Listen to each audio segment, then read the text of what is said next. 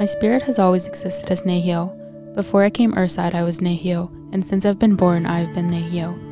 I will always be a Nehio Esqueo. And on this journey through time, laws, and settler migration, I've felt distance between myself and what it means to be a Nehio. Our knowledge systems have hid and they've been damaged. Because of this, I have a deep rooted urgency and responsibility to reclaim my ancestral language, to speak nêhiyawêwin into the world and to watch it dance through the sky. And that's why we're doing this series, the Endangered Indigenous Languages Project. Over the next four weeks, we'll be releasing a four part series that shines a light on the Nehewin speakers, learners, and revitalization efforts. Our guests come from all across the West, some raised in their language and some coming back to it. In this series, we'll dive deep into each of our guests' relationship with the language, their culture, and the land. while sharing Cree words and phrases along the way. We hope that you enjoy this project and cherish the conversations we had. We found purpose and responsibility within their words and stories, a responsibility to preserve our language for future generations. Thanks for listening, and we hope you enjoy this series. kinanâskomitin. Hello, and welcome back to the Comeback Podcast.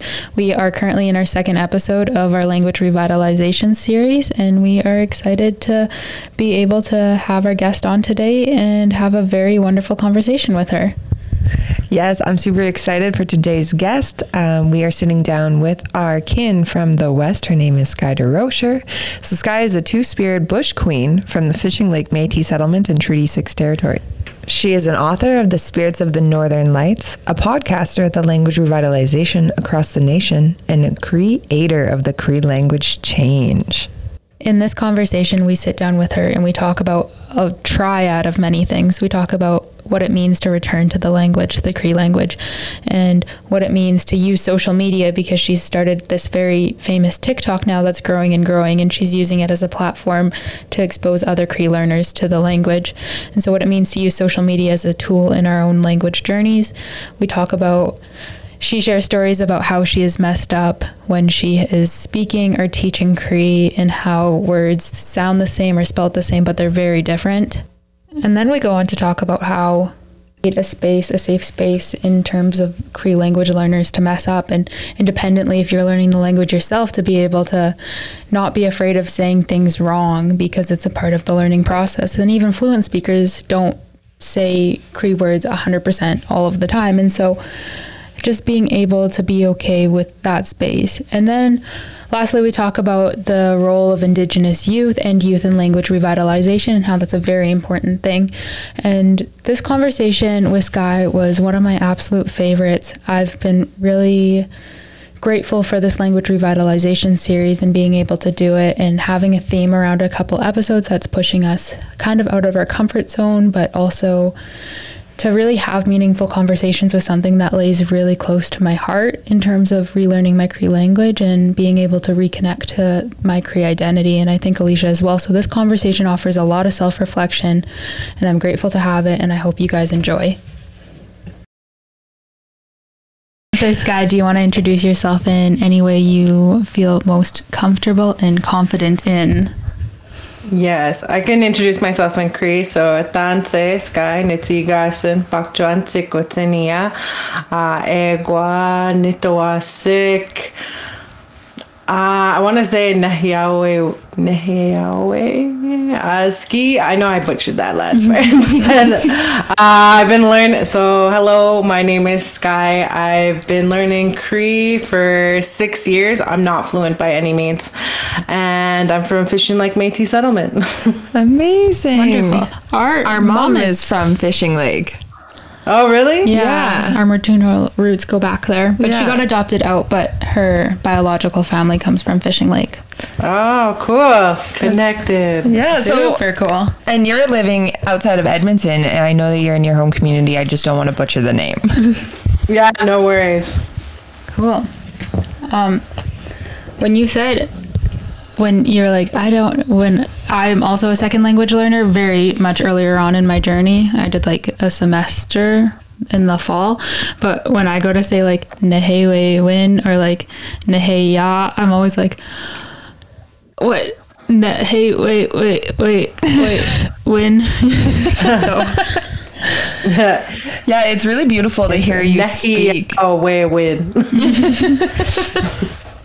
Um, yeah, it's it's beautiful to kind of watch you on your journey. Um, Skye and I have been connected over social media for years. I don't even know how we kind of. I, I don't know if we've ever met in person um, or why we've had we had each other, but I've kind of watched her um, go down the language um, and relearning her language, and then as well as like sharing everything on social media. And I actually reached out to her, I think, a few years ago um, to ask some words in Cree, and mm. so that's kind of like our relationship. So it's been a lot of virtual, and tonight we're meeting on Zoom as well. So um, it's really cool to kind of see the connections that we've been able to make um, along this journey.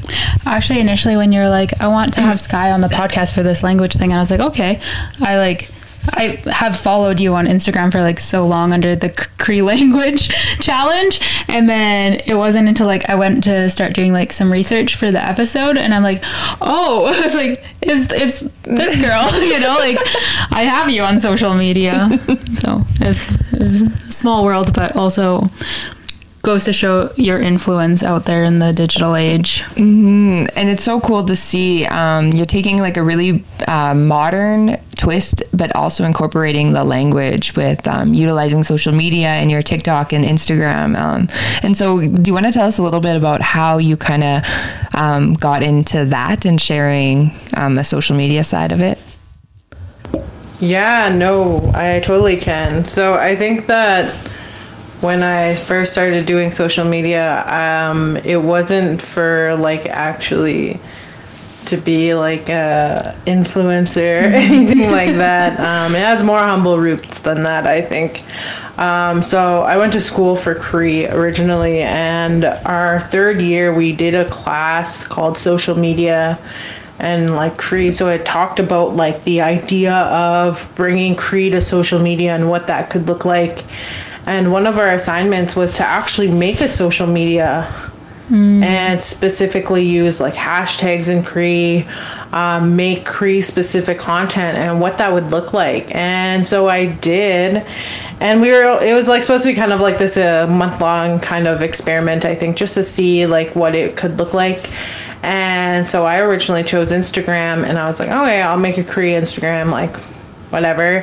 And so I would just post like little things on there and use like little hashtags. And um, I ended up like in my first month, I ended up gaining like 23 followers. And I was like, oh my God, like people like know I'm out there.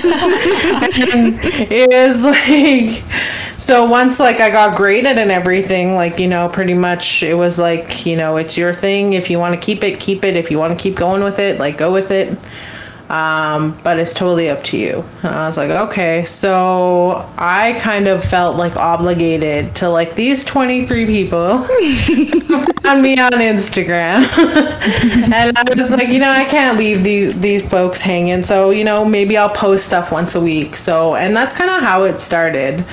And that was about like three years ago. Mm-hmm. And, you know, it kind of flourished from there where um, people started asking for uh, like more audio or more video and i was like okay. And that's when like you know i knew tiktok was a thing but i was like eh, i don't really want to use tiktok tiktok's like for like little kids and dances and stuff. So i was like okay so but it was tiktok was so much more easier to use than uh, Instagram because mm-hmm. Instagram will put you on a reel and then it targets audiences that aren't even your audience, which is um, very. So you're like losing your entire audience. So it's very interesting. So I just started using TikTok and then downloading those videos and then posting them on my Instagram. So that's awesome. That's um, where it started. That's where you got me because I don't. I'm not on TikTok. I I like to maybe try to keep it that way because I know it's going to be a very far downward spiral. But everybody, I feel like uploads their TikToks to Instagram anyway, so mm-hmm. I still mm-hmm. feel very in the loop.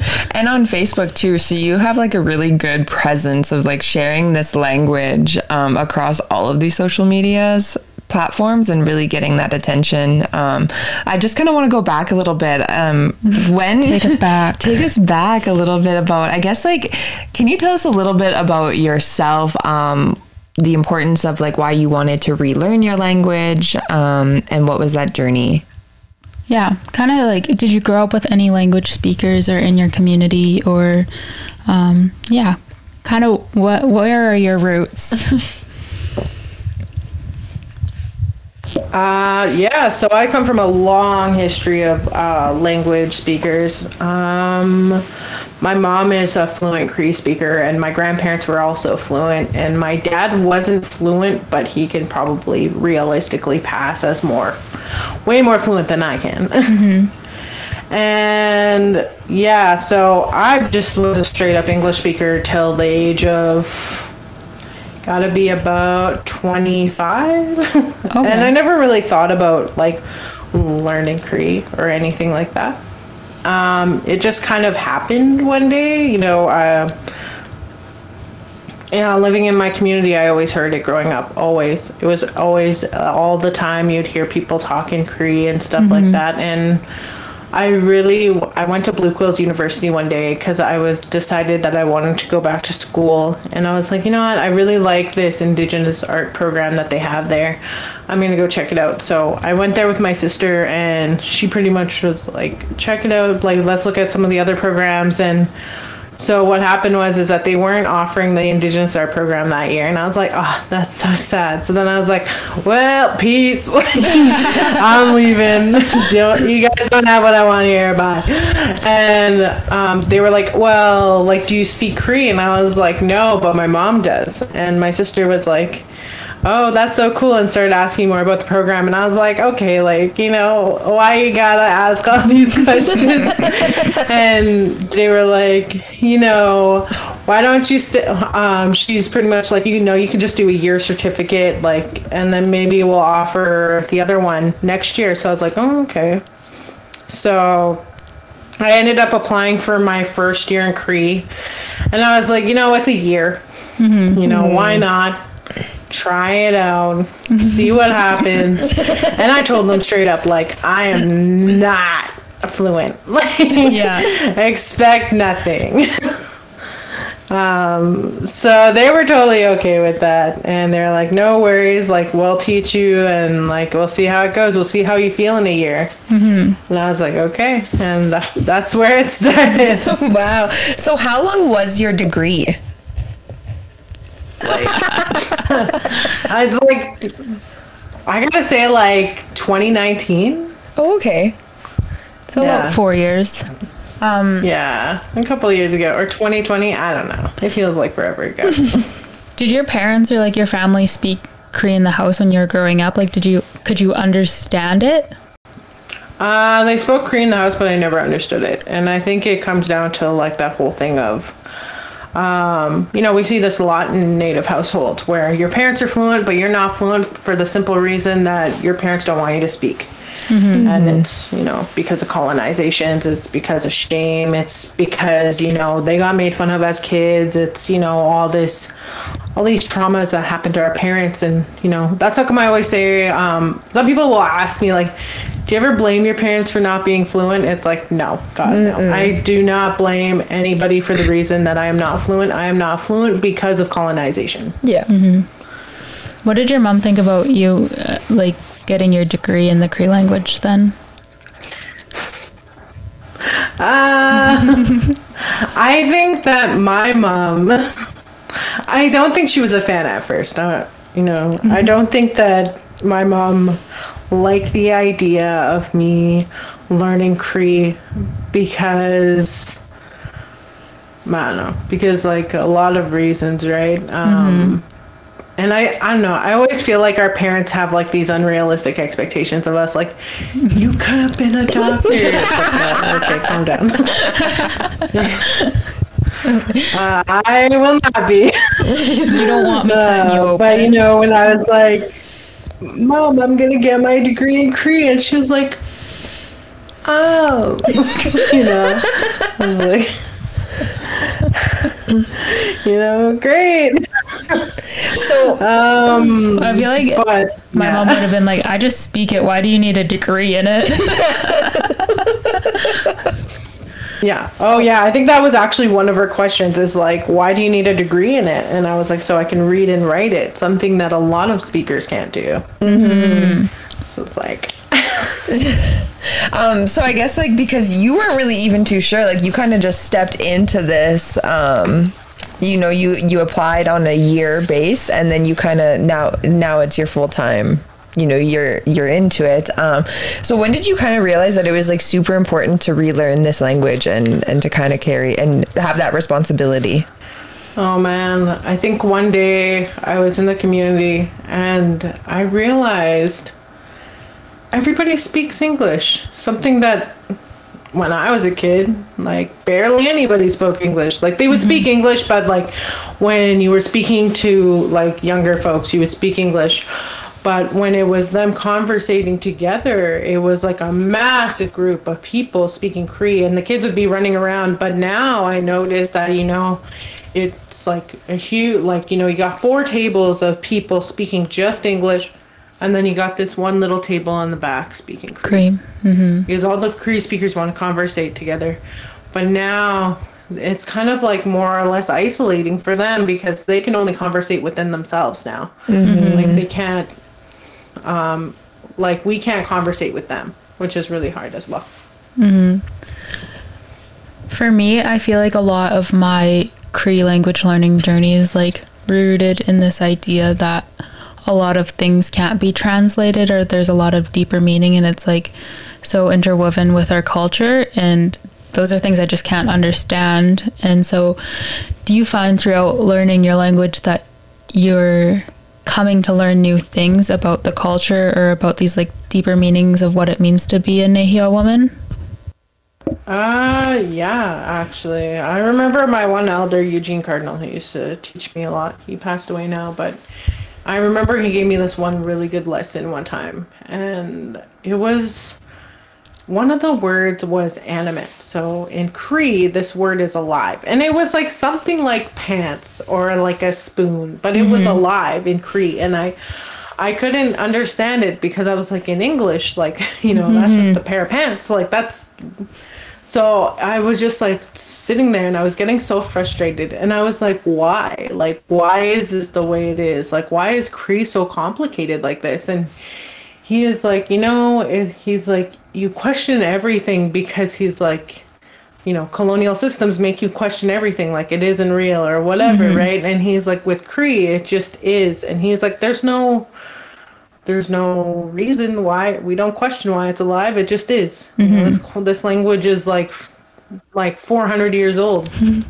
You know, we don't question it. So he's like, you got to put yourself in the mindset of like, as an indigenous person speaking an indigenous language, you know, you believe that pants is alive because that's what like the language says. And wh- who are we to question like, you know, a mm-hmm. 400 year old language? And I was like, whoa, like, okay. And I was like, and after that, I was like, okay, I'm never going to question Cree again. It just is. and, but it, it just is. And that's what I tell people all the time when people ask me to translate stuff for them or, you know, ask me to translate certain things for them. Um, I remember somebody asked me one time about translating the word land back. And I was like, honestly, I can't translate that for you because for the simple fact that we don't own the land. We're just here. We're just stewards of the land. I was like, you can't. I was like, so I was like, you're gonna have to think of a less like you're gonna have to think of something else. And you know, this person was like kind of frustrated that I said mm-hmm. that, but I was like, it just is like I can't translate that for you. And I was like, you can ask any other speaker, but they're gonna tell you about the same thing. I was like, there is no way to translate land back because we simply don't own the land. That's very interesting. Like coming at that from a language perspective, does that then shape how you see this land back movement? Like if you think of on it like kind of if you like dive into it, be like land back is like a very large thing right now about how um about how we should be able to practice our, our traditional rights and all of these things. But if we are saying land back and that is like is in a sense trying to explain that we want the land back in a possess possessive kind of way then is that's not honoring like kind of the whole point of it Yeah, and then it gets into that whole thing, right? As indigenous people, of course, we want our own traditional lands. Of course, we want, you know, Um, we want hunting and stuff like that. But I think also as Indigenous people, I think when we say the like things like land back and stuff like that, um, my whole thought is is like okay, hypothetically, if we get the land back, are we really going to then give up a lot of the luxuries mm-hmm. of mainstream stream society then and mm-hmm. really go back to the way it was and like for the most lost a lot of knowledge through colonization so it's like mm-hmm. i don't know i think for think, the yeah it's for, a very interesting thing mm-hmm. i seen um there was a I don't know for sure what I can't say off the top of my head what it was, but there was a post and it's like land back means this, like the teachings, the access to culture, those those things. I not necessarily giving the land back. Mm-hmm. Um, I, I there is I, I should look for it because it would relate a lot, but. it was it was it was shared on social and it really put it into a different perspective to me because I think I've always like thought about this like land back like I was like well what what what are we gonna do with it? Like seeing it as a possession. Yeah, like I'm like, what are you supposed to be like? I just I and I had such a hard time kind of wrapping my head around this movement. And then I'd seen that somebody had posted it and it went into great detail. And I was like, it kind of made me think differently about it. Um, but I'll have to look for the post because I don't want to butcher it any mm-hmm. further than I am right now. I think it's like a good thing that, like, I don't know, the story you just told is like making me think on a deeper level of like, in a simple way like it can't be translated and then that is like another way that the language just is our teacher. Like mm-hmm. it is not it's not a physical entity t- teaching us. Well no the language is alive so it is. But it is just a teacher through being and that's i think like a super cool thing and a, a super interesting part of the journey of like returning to the language and exploring what it means mm-hmm. to be a speaker. So thank you for sharing that story Mm-hmm. It got me thinking. you can see it in Lexi's eyes. She's like, wow. Okay. um, like, I know there's so much stuff that's lost in translation um, with Cree, and I've never experienced it with the Cree language as I'm not a speaker. Um, I was in, I went to El Salvador, and I was, you know, on this trip uh, for 17 days, and they we only had translators for Spanish, but so much that the translator was saying like was lost in translation. Um, like going through like that uh, um, language and it was intense because she would kind of translate it to us like what the pieces were missed and it changed the entire story. It changed absolutely everything about that story from where she could try to translate it um, in the way that she knew but their translator was just quick to like say english. Um, and so do you find that like that's the same with i guess cree as well?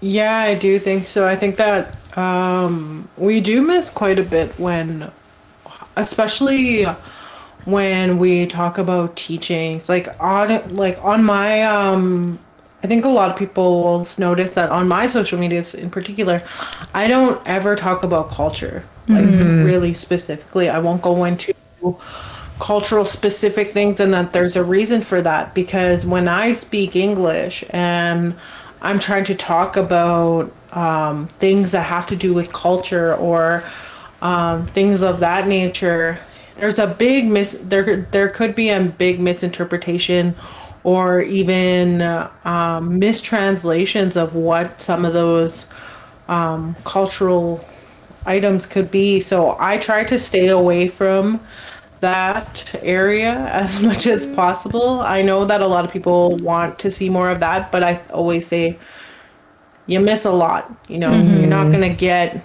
a whole cultural teaching from a three minute TikTok one day. like you're missing a bunch. you got to look somewhere else for that. Yeah, that's awesome. I think it's very that's interesting. Along, I'm really enjoying having these conversations. We sat down with a kokum on Alicia's Reserve called Frida Kuchikam, and she was very wise, and she provided us with a lot of teachings within our conversation with her. And I'm, I think, in terms like my goal with this series was to be able to have conversations where there is like a deep rooted urgency or a sense of responsibility in returning to the language and being able to um, pass it down to the next generations through relearning it ourselves. And I am not necessarily learning per se the language in these conversations. It's like I'm not sitting down and like learning new vocabulary, but I'm learning things and concepts that are making me grasp onto this reason on why it's important. In the sense of like just that story got me thinking about like this is how the language is teaching us that like the land can't be owned and that's within mm-hmm. this teaching and that's why it's so important that we're doing this. And that's why it's like so important for me. And it's because i've read like a lot of academic things on like language revitalization and things like that. And they always say like the language is tied to the land or the language is tied to culture or the language is our identity. Um, do you maybe want to touch on whether you've like experienced how relearning the cree language has impacted your own sense of self or your own identity as a cree person Yeah, for sure. Um, so for me, I always like to say that as Indigenous people who aren't necessarily connected to land, not to land, but to language and to culture, there's there's a piece missing. And I always say that, like for a long time, for myself in particular, um, that there was a piece missing within my own like being as an Indigenous person. I always felt like you know, that I was missing something or I was missing out on something, that there's something there that is supposed to be there that isn't. And for the longest time, like, you know, I would explore different things, like, you know, you you would explore those things and like maybe experiences like drugs or alcohol or whatever. You're just trying to fill this void that's there that you don't know is there and you don't know why it's there but it's there.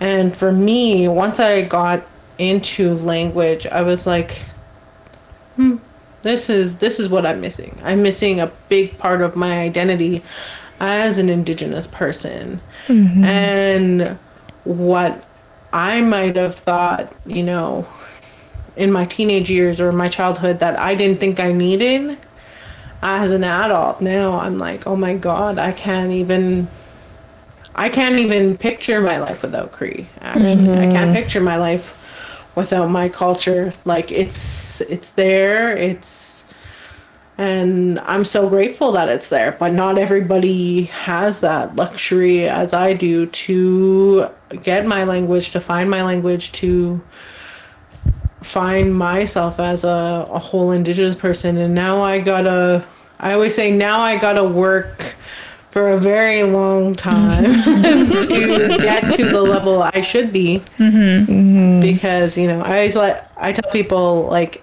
think of it as like i might be a full grown adult but in cree terms i'm in like grade three. So i have a lot to learn because i've had this entire time learning things that weren't part of like what my indigenous life was supposed to be you know mm-hmm. It's- so that's my thoughts Did you discover that like within you were talking about how you were like I'm just to do this for a year. Did you find this within that first year at Blue Quills? oh yeah And that's kind of like what kept you mm-hmm. kept you going into the second year and the third year? Yeah, and I I don't want to say like you know it was a breeze. No, like it was hard. it's so brutal, like you know. And um, I just want to say, people who take these language programs and stuff like that, I feel like some people that there's a sense of entitlement that like you know I I'm indigenous so I'm entitled to the language so it should come to me naturally. Uh no it won't. I'm tell you right now, it will not. You are gonna struggle so damn hard. but there's also another part of you that's gonna struggle because of um I've had people bring this up to me multiple times, you know, non-indigenous people or whatever, like learning language and they're like, how come it comes so easy to them? And I say it's because we have been traumatized and we have been conditioned not to learn our indigenous languages. So when we step out of that and say, you know what, I'm going to learn Cree. Mm-hmm. For me to learn Cree, oh my God, there was one day where like I had a good cry for like a good two hours because I simply was so frustrated that I couldn't get it. I was mm-hmm. like, what do you mean I can't do a basic intro? Mm-hmm. What do you mean I can't count to 10? Like, I've heard this language my entire life. Mm-hmm. What's stopping me from just kill, like just letting it click? Like, but yet I can sit in on a French class and I'm like, oh, okay, yeah, I can pick that up. but Cree, it's just like instant barrier. And it's like, mm-hmm. what is going on here? And I say it's because we've been traumatized, we've been conditioned to not learn our language, mm-hmm. and it shows. You know, mm-hmm. it, it I'm- shows. I'm really happy that you pointed that out. I was just like reflecting on my own like university time and and uh, I took a Cree class and I never failed a class in university except for the Cree language program, like the Cree language classes. I failed that class and I was like so upset because I'm like I'm an indigenous woman like I this is my language why can't I get it? Like why can't I understand it and say it? Like it was so frustrating but to know that there, it is like it, it to have that conditioning to have that trauma and that colonization really impacting us to you know it was a good perspective. So thank you so much for sharing that because I feel like a lot of our listeners will most likely resonate with that. And I think it's like there's more to it tied for us. Like there's more on the mm-hmm. line, I think, in the sense of mm-hmm. like if I was just going to go learn French, like my entire identity is not a, tied to French. It's like, no, I want to use French so I can be bilingual and maybe get different jobs. It's like mm-hmm. there's so much more like ancestral pressure almost to be like this is like on the line if you, like during this journey. yeah well it's in like our languages are endangered right so So, what are you doing now that um, you've transitioned out of Blue Quills? I, I saw recently that you're running a Cree language Ah. program in your community. Uh yeah, that's that's my side work. Um, so I have a regular nine to five job, and but I also do a lot of Cree work on the side. Um, yeah, so I run a mentor apprentice program in my home community. And pretty much it's just to like pair up non fluent speakers who want to learn Cree to give them a chance to learn Cree. And I find that a lot of the barriers that they have are a lot of the barriers that I had, you know. Oh, I'm not going to get it.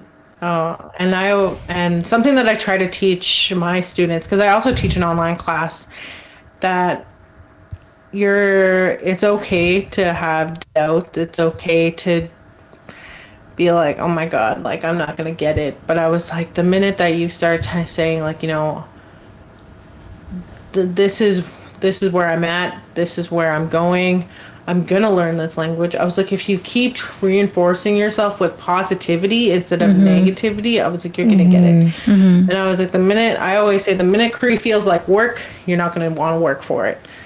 But if it's fun if it's you know enticing then it's like yes i'm i'm here for it. So i run a mentor apprentice program. Um, i bring in other people for who are like who can read and write and then we also i teach them numbers. I um, started recently just doing a cree class with them weekly just to help boost it up.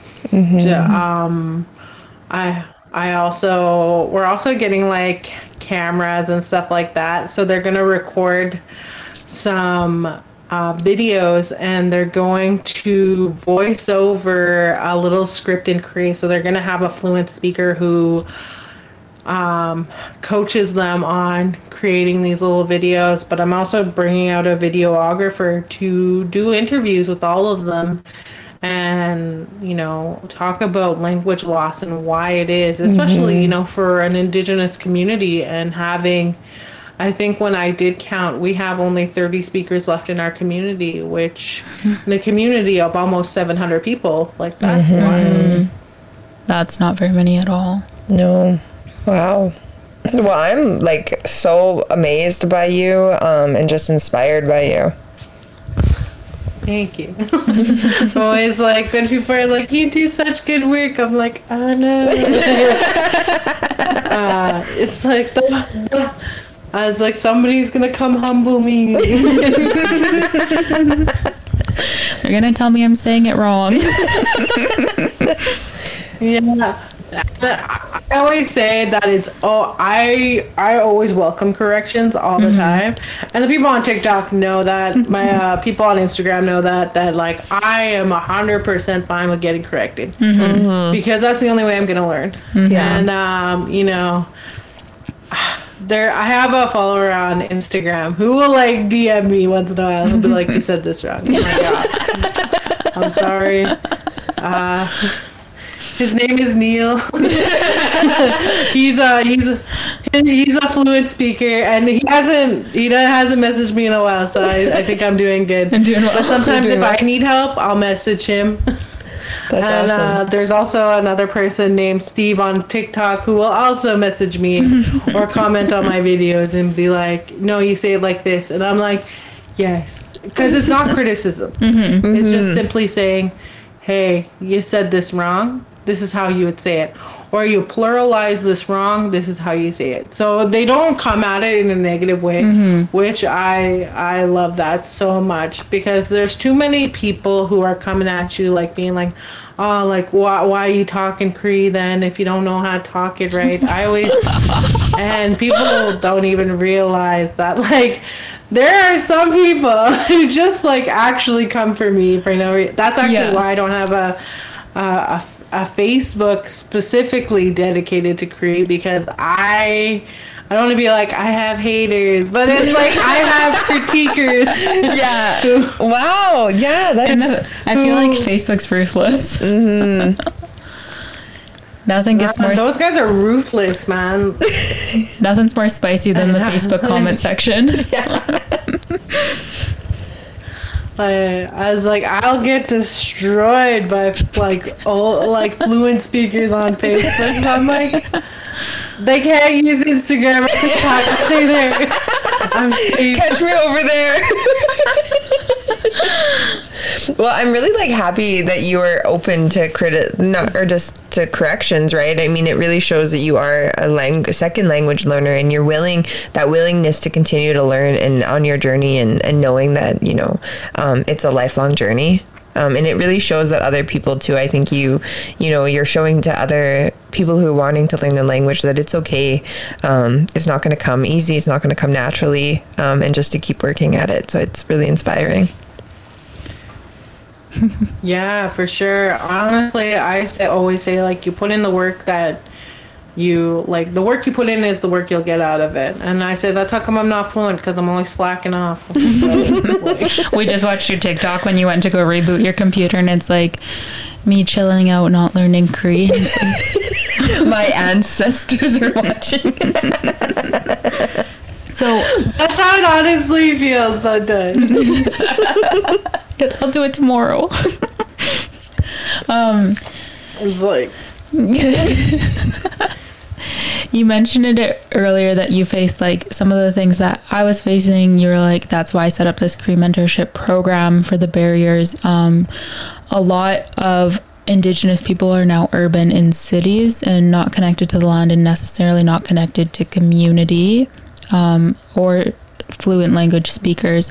What kind of advice would you give to individuals that are interested in coming back to the language but don't necessarily have that support system?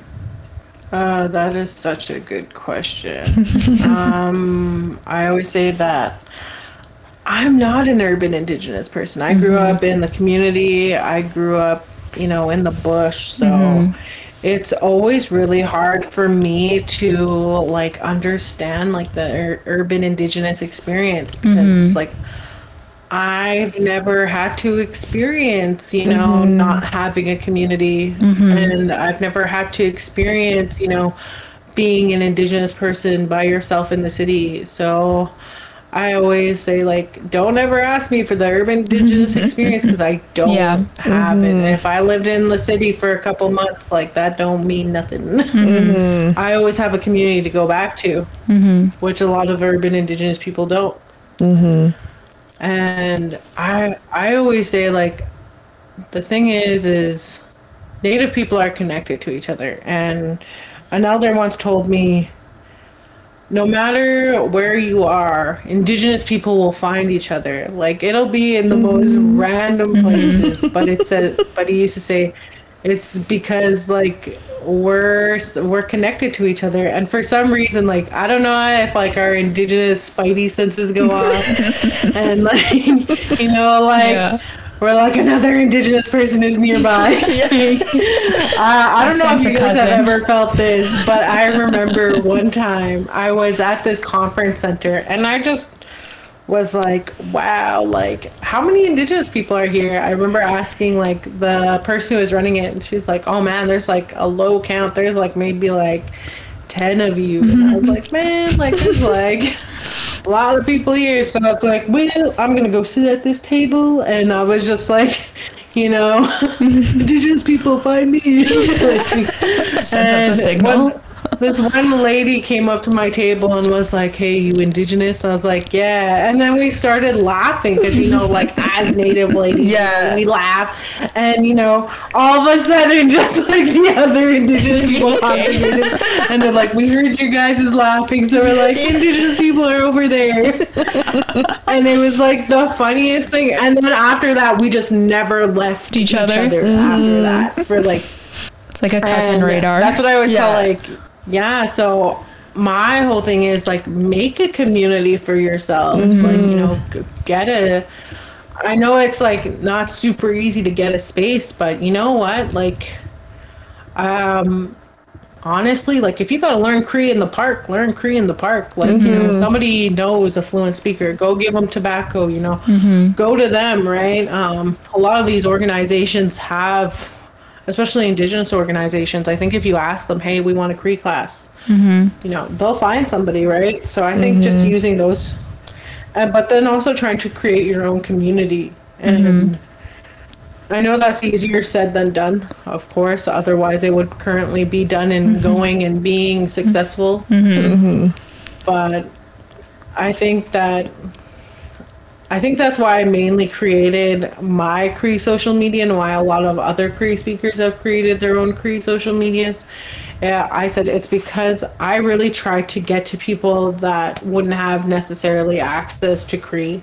Mm-hmm. And a lot of urban indigenous people don't have access. And I personally like it would be really hard for me to drive three hours to an urban center to go teach a class once a week. Mm-hmm. But if they have access to my to my um, TikToks or to my Instagram or whatever, like I even post like when classes are happening in mm-hmm. cities if I know about it.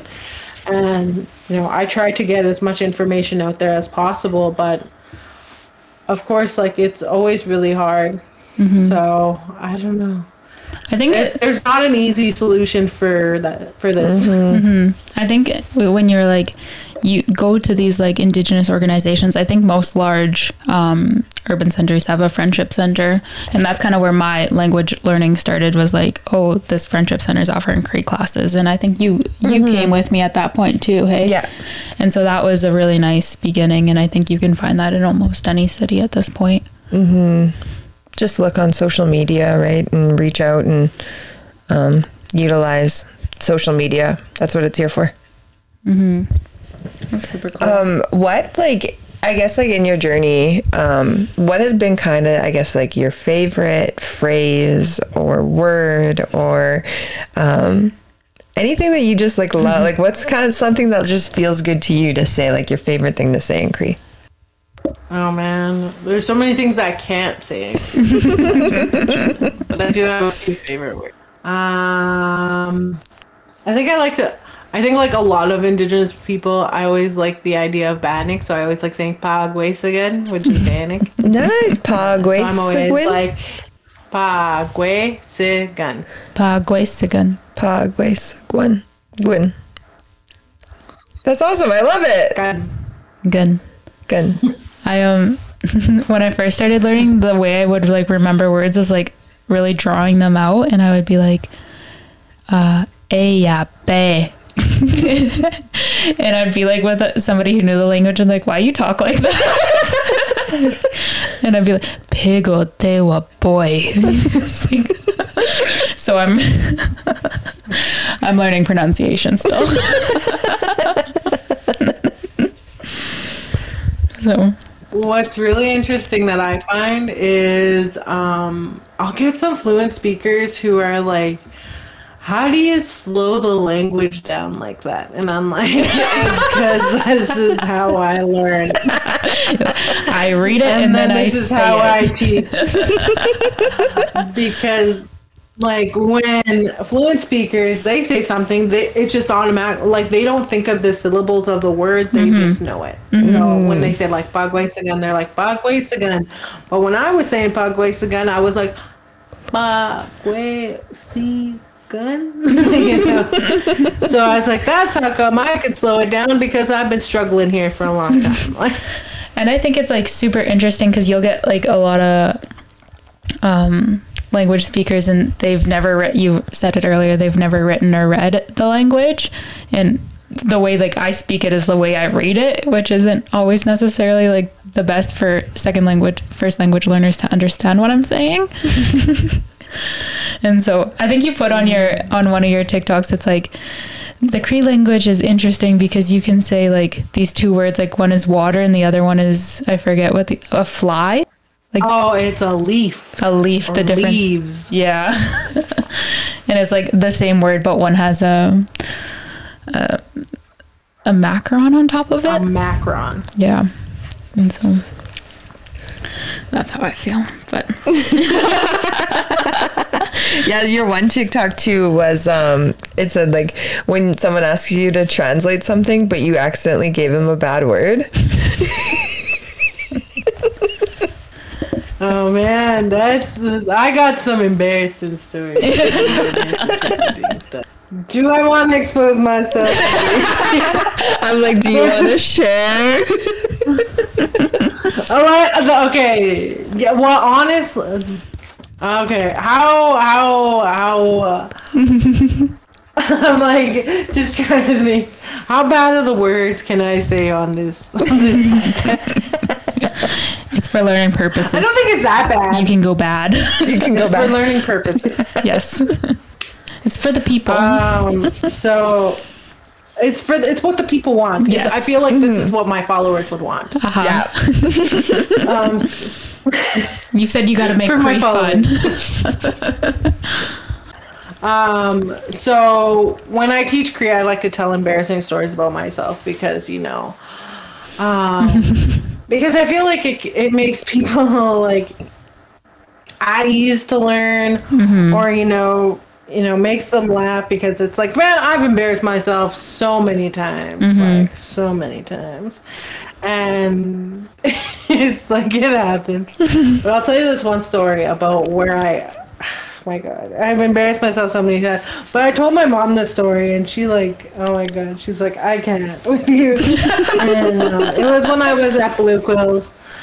And you know we're we're translating words and at this time i think i only knew like 10 um 10 cree words or something like that so we're supposed to say the word was we're supposed to say I'm short, which is nichimasto. But I said nitimasin, which if you're fluent, you would know that I said I have an erection. when you're saying that when you're saying that to your sweet elder who is like, you know, 80 years old, and you know, I knew I said something wrong when the minute I said that word, she was like, "Oh, oh no, no." my poor child And I was like, but there was in a room of like, this wasn't just me and her conversating. This was like me, her, and like freaking 15 other people. And I'm so happy that none of them really understood what I said, but it was like three fluent speakers, and they were like, oh. And I was like, oh no. did you know right away What did I say? And she oh. whi- she whispered it to me, and she was like, "You just told me I haven't. That you just told me you have an erection." And I was like, "Oh my god!" Like I was so embarrassed. I And I don't was like, "I am so sorry. I am so sorry that I said that to you." And I never forgot those words again. they are burned into my memory. that is awesome. That is so funny. Thank you so much for sharing that with us. It was a learning experience, Yeah, I have more. it was a learning experience. and we've learned from you. It is a learning experience. yeah. Yeah. That is so funny. So as It's you're okay. as you're teaching um, these classes, um, one of your latest Instagram posts mentioned uh, struggling, like you're currently creating Cree resources for the classroom, for different classrooms, which is super cool. The design is wonderful. I looked at them and I was like, I don't know what she made this on, but she's doing a great job. I'm super into design, but. but um, you talked about imposter syndrome and um, within like being a Cree language teacher, but also being a Cree language learner. And um, so, how? What would you tell? What do you tell yourself when you're having these feelings? I think um I don't know if there's a way around that to be honest. Like it's just something that maybe I'll always feel as a predominantly non-fluent speaker and here and I always like question myself and I've had like other people question me as well saying like oh you know mm-hmm. you're non-fluent what why should you be creating resources? Why should you be doing like all these things when at the and it always comes down to the fact that i'm not fluent. And mm-hmm. i can't change the fact that i'm not fluent. Well i can if i practice more. But also there's just there's just not a lot of resources out there in terms of mm-hmm. like you know ex- like in ex- in terms of accessibility. So mm-hmm. as somebody who teaches as somebody who is learning and seeing that there is not a whole lot of like it's even really hard for me to like even for like the classroom that I teach in like it's super hard to even find basic stuff. Like I have to go to like the Dollar Tree or the dollar store just to create stuff for for myself. So it's like a lot like that with other people as well. So that's how come I really wanted to start creating um more Cree esque um, visual aid, like you know, stuff for the classroom because I think that that's so important, and that teachers or just even people in general shouldn't have to go create their own stuff. That it should be readily accessible mm-hmm. for us. Mm-hmm. And I think that's the key to, you know, revitalizing language is by making it more accessible. Mm-hmm. But personally, I don't know how I'm going to get past that imposter syndrome. I always think that I'll feel like an imposter because there's always going to be somebody forever saying that, you know, you're a non-fluent speaker and it's always going to be brought up that I'm not uh first generation speaker or you know mm-hmm. a fluent speaker like Cree isn't my first language. And that that's fine like mm-hmm. I've I've worked through it. Mm-hmm. Like it can only hurt you so many times. Like it's like yes I understand that I'm an English speaker. Yes yes. I know I'll always sound like an English speaker first. I can't change that. I'm sorry I think it's like important that you're maybe not like moving past it, but you're like working through it and still continuing to do the work is like the most important thing. It's like mm-hmm. yes, that imposter imposter syndrome's there, but like the the the passion to share the language is like kind of triumphs over that. And that's a mm-hmm. super cool thing to see. Yeah. One thing I like to tell people is yes, I understand that I'm a non fluent Cree speaker, but at the end of the day, um, I wouldn't have the platform I have. I wouldn't have a lot of the things that I have if people didn't keep asking me for it. Mm-hmm. It's like I do it because people ask me to do it. Mm-hmm. Mm-hmm. It's like if I didn't have followers or if I didn't have people in community constantly asking me to help, then yeah, maybe I would just learn by myself. But I don't. I mm-hmm. have like I'm getting like a slowly a larger and larger platform, mm-hmm. and I think that it's super important to keep this conversation mm-hmm. going. I think it's like really important too, like sharing the knowledge. Like you're sharing what you know. And you're and you're getting what you know now out. And that's it's so important to be doing so. It starts with baby steps because this language is so intricate that it's going to take levels. And so even though you might not be fluent you're sharing the what you know and you're not gatekeeping. Yes. I did notice a bit of Gatekeeping and lateral violence. yeah right? I noticed a bit of the gatekeeping within even my first semester of univ- within my own language program through like here's a resource but it's copyright like write it and we can't really share it with you and it's like $300 and you have to buy it yourself. you know and it's like but how are we going to teach people the Cree language if everything is $300? Mm-hmm. we don't got money so No, no, okay, now you got me. Uh, I was trying to be nice, but okay. You know what I think is real BS? The What? fact that we pay universities money mm-hmm. for us to have access to our own language. Like, what the frick is that? man? yes I honestly think that if we were really here to decolonize and all those other fancy smancy words that they use, then why the heck are we paying? Why am I paying a thousand dollars mm-hmm. to sit mm-hmm. in a class mm-hmm.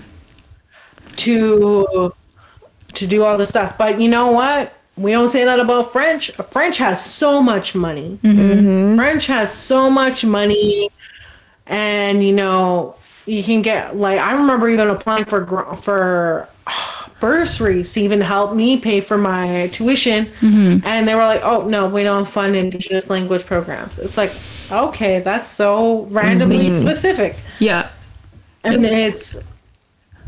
But I think that you know, we talk about like decolonizing and all this other fun stuff, but it's like, man, like our languages are currently like being colonized because we are paying to learn them mm-hmm. something that the government has spent 200 years to try to get rid of now they're like actually we're going to turn it around we're going to give it back to you but you have but to you gotta pay. pay. Mm-hmm.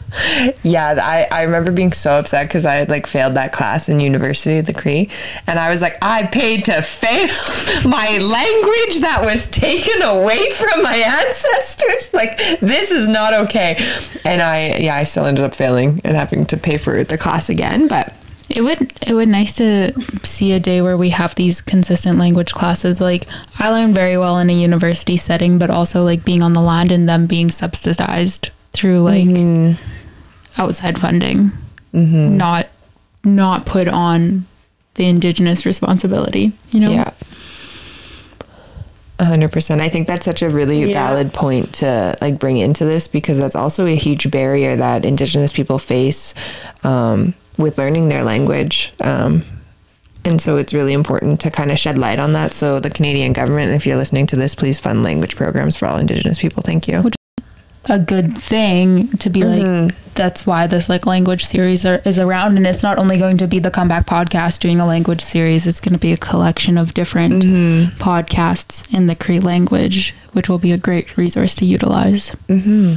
So that and it will be free. Mm-hmm. yeah Awesome. Well, I'm so Yeah. happy. Oh, also- oh sorry, sorry. yeah. No, no, sorry. It- Continue. no, it cut off, and I wasn't sure you were going to say. We have some- Oh, no worries. Yeah, I just had one more thing to Mm-hmm. bash you. Love that. I I think that yeah, okay, when we talk about like but I think that also like when we talk about learning our languages and especially like when people automatically recommend universities, I don't think people even realize that it's a barrier for indigenous people to get even into university. Mm-hmm. Like, also, I think that it's real BS that we got to leave our communities to learn our own language. Like, what is that? Mm-hmm. Come on now. I think that I personally also don't like the way that our languages are taught in universities, but it comes down to like, oh, because we're on a curriculum or all this, blah, blah. Yeah, that's great. That sounds like a bunch of excuses. personally, I don't see why our languages aren't taught to us like I don't know, like why aren't we outside? Why mm-hmm. aren't we on the land? Why aren't we doing indigenous stuff? Like mm-hmm. We always say language and cultures go together, but it's like, you know what? I ain't learning my language or really too much of my culture sitting in a classroom mm-hmm. 2 hours out of the day in this university that I spent 2 grand to get into. Mm-hmm. Like well, not 2 grand, probably more like 10 grand. So, I think like as people start recommending universities, I think that we also need to really think about that there is a lot of barriers for indigenous people to even get into these universities. Mm-hmm. So then realistically like language will continue to be gate gate kept because only a certain amount of people will have access to languages that are specifically tailored to universities. So mm-hmm. That's my two cents. Mm-hmm. And I completely agree with you. And the next people that we have on the podcast in the next coming weeks are both two individuals that I think are a part of a university institution, but also doing, like you, Cree language revitalization on their own time and in different capacities. And we're speaking with Belinda Daniels um, at the end of the month, who runs a land based Cree language experience. Um, she does online things as well, but she she runs a land based camp out of Sturgeon Lake, and um and that's something I'm very excited to explore. Is like how she probably saw the same things in the same gatekeeping or the same barriers or knowing the importance of learning the language on the land because it's intrinsically tied to the land and being like how can I gear experiences and language learning for the people that are coming to be rooted in these things that I see valuable and so I think I think you've if you've listened to this podcast and you've listened to Skye Talk and you completely agree with all of these things then I think you'll also enjoy the knowledge that our next our next guests will hold as well. Mm-hmm. So I think it is has become a very beautiful series that has like been able to flow in and out of each guest and it's been just wonderful to like hear everybody's point of view and their experience with the language and it's been wonderful to share this time with you Skye and mm-hmm and to have a young like a younger perspective i think we're we're all around kind of the same mm-hmm. age and we're coming from similar points of views but different experiences as well and to have a younger experience mm-hmm. being able to modernize the language and make it accessible to tiktok users Mm-hmm. It's super cool. It was really important when we were looking and planning out this series um, that I knew that I wanted to have someone younger um, in our age um, being a guest because you know it really shows that it is possible to relearn your language um, and you know it's it's important. Mm-hmm. So thank you so much, Skye, for joining us today. Do um, you have um, any final pieces of advice or words for our listeners or anyone trying to come back to their language? Um, yeah, honestly, like the only person that's stopping you is you. So, mm-hmm. um, if you're trying to learn Cree, do it, honestly. Or if you're trying to learn your indigenous language, even if it's not Cree, do it. Like the only person stopping you is you and then we always get into this idea of like oh like you know our languages are in danger. Yeah because you ain't learning them. Go learn your languages? Like come on say mock we can't have endangered languages if we smarten up and learn our language. Damn, like it can't always just be like a couple of us. Come on, smarten up, learn your language. That's, That's my two cents. Next time I walk past my my Cree language textbook or my notebooks, I'm just gonna hear your voice in my head. Smarten up. Smarten up. Awesome. Honestly, that's well, again, thank you so much. And thank you so much to our listeners for tuning in in this special language series. We love to have you here and uh, through this journey with us. Yeah, and we'll see you next time. Moistas. Moistas.